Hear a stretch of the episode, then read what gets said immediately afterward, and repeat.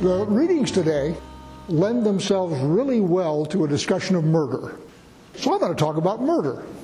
What we have in the sale of Joseph, remember the initial thought was we're going to kill the little guy, and that didn't quite happen. In the reading that is for Midrash this afternoon in Matthew, we're talking about the crucifixion. And what's the first vignette in Scripture after the garden? It's a murder Cain and Abel. And it's also, by the way, one of God's top ten thou shalt not murder. So it's a big deal. And one of the reasons it's a big deal is humans are designed to be violent. Now, I know that the scripture says, for example, in Isaiah 11:6, the wolf shall dwell with the lamb, the leopard shall lie down with the young goat, and the calf and the lion and the fatted calf together, and the little child shall lead them, and so forth. So the idea there is there will be no violence and murder in the millennial kingdom. I've got to tell you, I personally think that this is probably a metaphor because without violence, we're going to be up to our hips in rabbits in no time. So I'm not doubting the scripture. I'm not doubting Isaiah. But I'm just saying that it's going to have to take a complete transformation of human nature and animal nature for that to work. And I don't know how he's going to do that, and that's not my problem. That's his job. That's not mine. I'm just saying, in the dispensation where we are right now, violence, death, predation, and murder are part of the scheme. And we are the dominant predators on the planet. God made us that way. He could have made us bunny rabbits, you know, intelligent bunny rabbits, not violent and anything like that. He could have done that. He chose not to. And so what he then has to tell us is just like everything else I have made you able to do, you need to keep it under control. For example, the Torah gives a tremendous amount of ink about keeping sexuality under control. Something that God put into us for good reasons, but like everything else, we are able to go astray with it. Best way to describe that.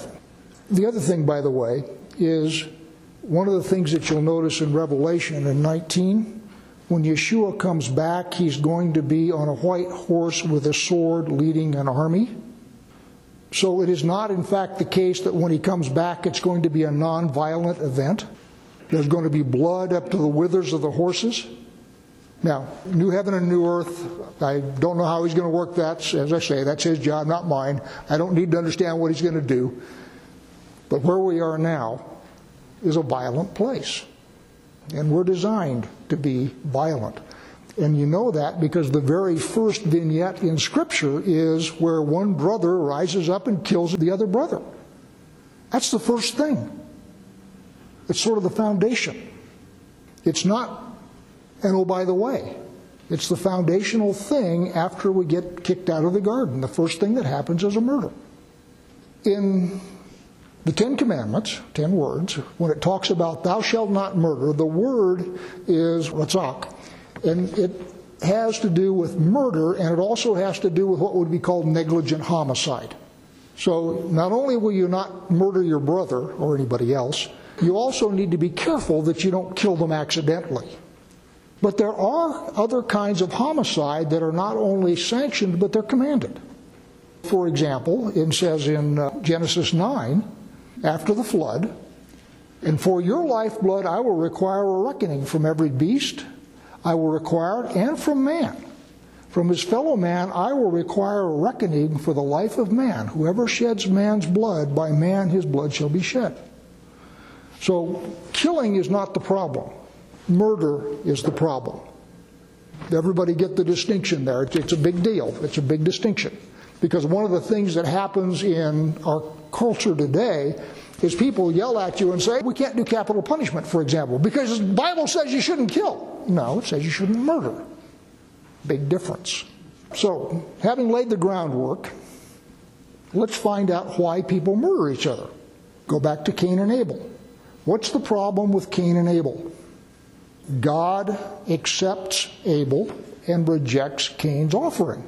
So, what they're competing over is the approval of God. That's the problem. God approves one and disapproves of the other, and the one who is disapproved of, instead of doing what is necessary to gain God's approval, turns around and murders the one who has been approved. Fast forward, Jacob and Esau. So Jacob wants to murder Esau. Yes, he does. Yes, he does. Because Jacob is the unfavored child. The problem is Esau has the love of the father, Jacob does not. So, what Jacob is trying to do is displace his brother. First thing he does is he engineers taking the right of the firstborn. The second thing he does is he steals the blessing. What he is trying to do is obliterate his brother and become the firstborn and the blessed one. He is competing for the love of his father, just like Cain was upset because Abel had the love of God. Same motivation. Esau is minding his own business. He's out hunting and slaughtering sheep and doing all the stuff that he does, and his brother is trying to murder him. So Esau reacts and says, We're not going to let that happen. I'm going to murder him instead. But then understand the point of the story. If Jacob is not trying to become the firstborn and to get the love of the father, everything that Esau has, if that isn't the case, then there's no problem with the story. Let's look at the next one. We have Joseph. And Joseph has the love of his father. Joseph is the favored son. What is the reaction of his brothers to the fact that they are not the favored sons? Their first instinct is to murder him. Do you notice a pattern?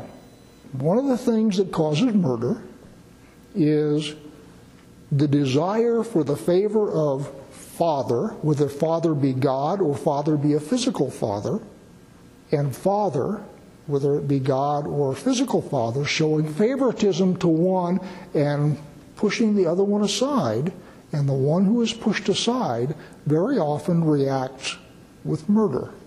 What Jacob wants to be is the other brother. He wants to be the firstborn. He wants to be the favored. He wants to be blessed. And he engineers things to get that to happen.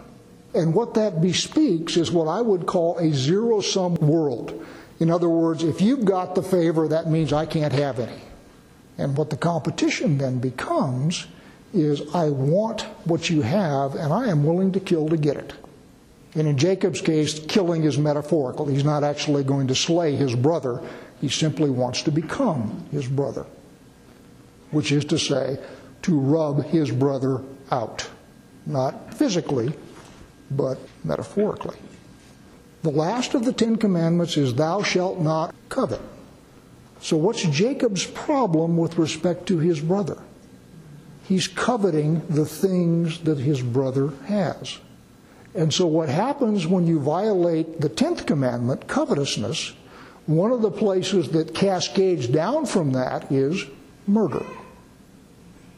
That's the reason that the 10 is the intensification of the ones that came before, is because if you don't let yourself covet, you don't ever get down to the point where you're doing murder. And one of the things that happens when you are envious or covetous is what I would call a slow burn. And that, by the way, is what Esau is doing in reaction to what his brother does.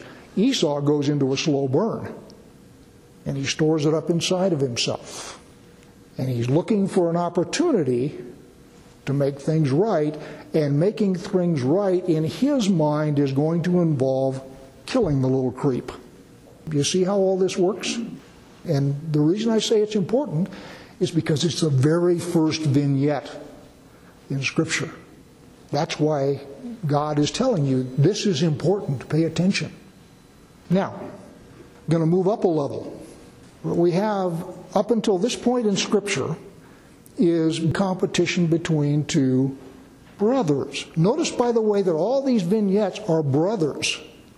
This is not somebody over in the next village that's got a better field or got some better sheep or something. This is my actual brother that I'm willing to murder.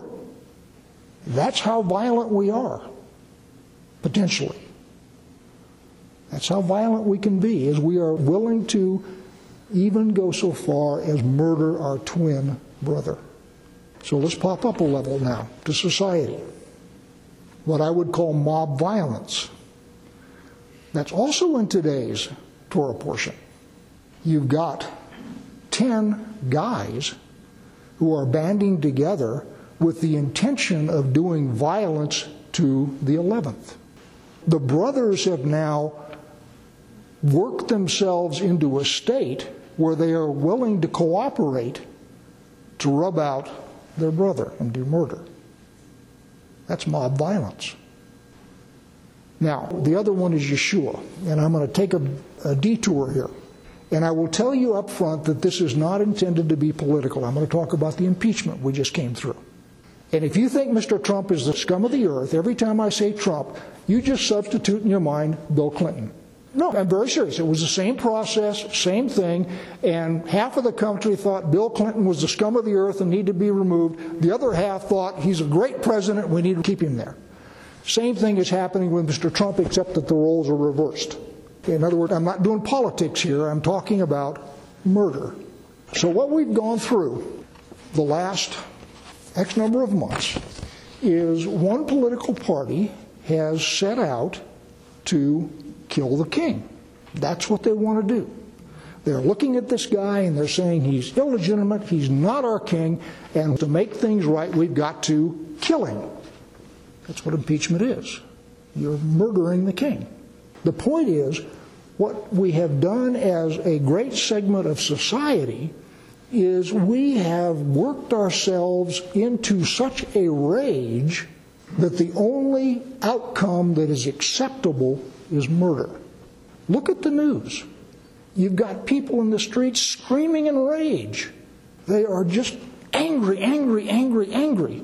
And they were years ago, except that the roles were reversed. They were angry, angry, angry, angry. What you have is rage and jealousy. Because what the people who are trying to get him removed are doing is looking at him and saying, He is preventing us from having what we want. And in our society, what is it that they want? What it is, is they don't have the love of the people because the people elected somebody else. In our society, the people are sovereign. We are the sovereign. We elect the government. At least that's the way it was set up. And so if somebody gets elected who is clearly a scumball and a cur, Trump or Clinton, depending on which way you look at it, then that means that the people don't love us. Because if they loved us, they would have elected the guy that we were in favor of, one that we raised up to be the king. If they loved us, they would accept our king. They don't love us. Therefore, we're going to commit murder because we do not have the blessing of the love of the people. Now, there's all sorts of other stuff going on. There's power, there's money, there, I mean, you know, all that stuff is clearly going on. There's no question about that. I mean, you got people that have lots of money tied up and lots of power and prestige and, and so on. That, that's all true. But at root, what it is, is the ones who are trying to do the impeachment hate the fact that they do not have the favor of the sovereign. Just like Cain hated the fact that he didn't have the favor of God. Just like Joseph's brothers hate the fact that they do not have the favor of the Father. It's all the same mechanism. Now, the reason I'm talking about impeachment is because the process there is precisely what is going on with Yeshua at the crucifixion. And if you can get into the mindset of what's going on here with the impeachment we've just come through, which is very fresh in everybody's mind, if you can get into the mindset, then you can look at what happens in the crucifixion and you can see the same mechanism going on. What I want you to do is I want you to recognize the emotion. I want you to recognize the process. I want you to feel what has happened over the last several months that has culminated in the impeachment of the president. And then I want you to take that and I want you to move it back 2,000 years and I want you to see what's going on in Jerusalem as you have this man standing up who threatens a segment of that society to the point that they are willing to murder him because that's what's going on. Now, one of the things that happens in humanity is when a mob gets together and murders somebody, whether it's Yeshua, whether it's the brothers with Joseph, whether it's impeachment with Clinton or Trump, when the mob gets together and murders somebody, then there is what is called a catharsis. Everybody realizes what they have done, and the steam goes out of the system. And one of the things that happens immediately after the resurrection, when Yeshua comes back, is you have this massive conversion of Jews in Jerusalem. Remember Peter standing up and he's talking to the Jews and he says, You murdered him. And they say, Well, what can we do? Sorrow, guilt, the emotion is all gone. What can we do? And of course, the answer is turn to him accept Him as your Savior, and so forth. That's the mechanism. This, what we're going through right now in the United States has not finished running its course. Right now, the anger and the rage on both sides is still too raw. That is very raw right now in the United States. But once it's done, there will be a catharsis. That's the way people are. By the way, biblically, what the mechanism is called is the scapegoat. That's what the scapegoat does. The scapegoat takes all of that built up emotion and you pile it on the head of that goat. The goat dies and that emotion gets drained out. That's what Yeshua is. He's the scapegoat. So, how does that apply to you, other than insight? I'm hoping that I've explained this well enough so you understand what's going on and what we're living through right now. It's a big deal. The United States is fractured. And we have brothers, just like in the Civil War, where you had brother against brother. We have brother against brother here, and the battleground is over this guy that has been elected president. Praise God, it does not go any further than that, but it has the potential. And what I want you to understand is what we're living through, but then I want to pop it up a level. Besides understanding, what does it mean to you? Mean, you're not in a position where you're going to be able to vote on the removal of the president or anything like that. What does this mean to you? First thing you need to understand is the human tendency to murder. Understand that that's part of all of us. That's why it's the first vignette in Scripture, is because we're all capable of it, even though we think we aren't. God built it into us.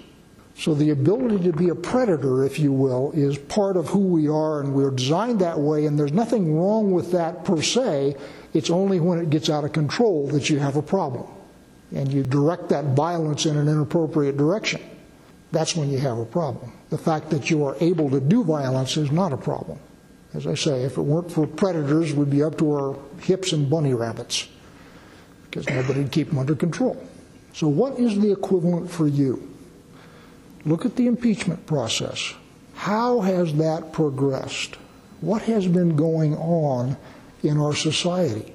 What you have is people who are against this president, and, and again, don't get me wrong, put Clinton there if you like Clinton better, put Trump if you like Trump better. I don't care which one you're thinking about. What people are doing is speaking to destroy the target of their hatred. Look at the news media. Look at the news media back when Clinton was there. Look at social media.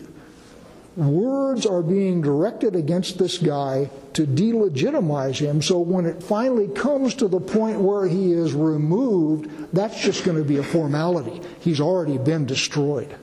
In Hebrew, there's a word for that. It's called Lashon Hara, evil tongue. So the murder of the president, Clinton or Trump, take your pick, I don't care the murder of the president starts with Lashon Hara, evil tongue. You start tearing him down with words. And when you get to the point where he has been sufficiently torn down by your words, the removal, the murder, whatever, is just a formality. because you've already destroyed him. Which is why God tells you you need to watch what you talk about. You need to watch your tongue. Because what you have within you is the ability to destroy your brother. That's what's going on. That's why Lashon Hara is forbidden. Is because you have in your lips the ability to murder, quote unquote, your brother with your words.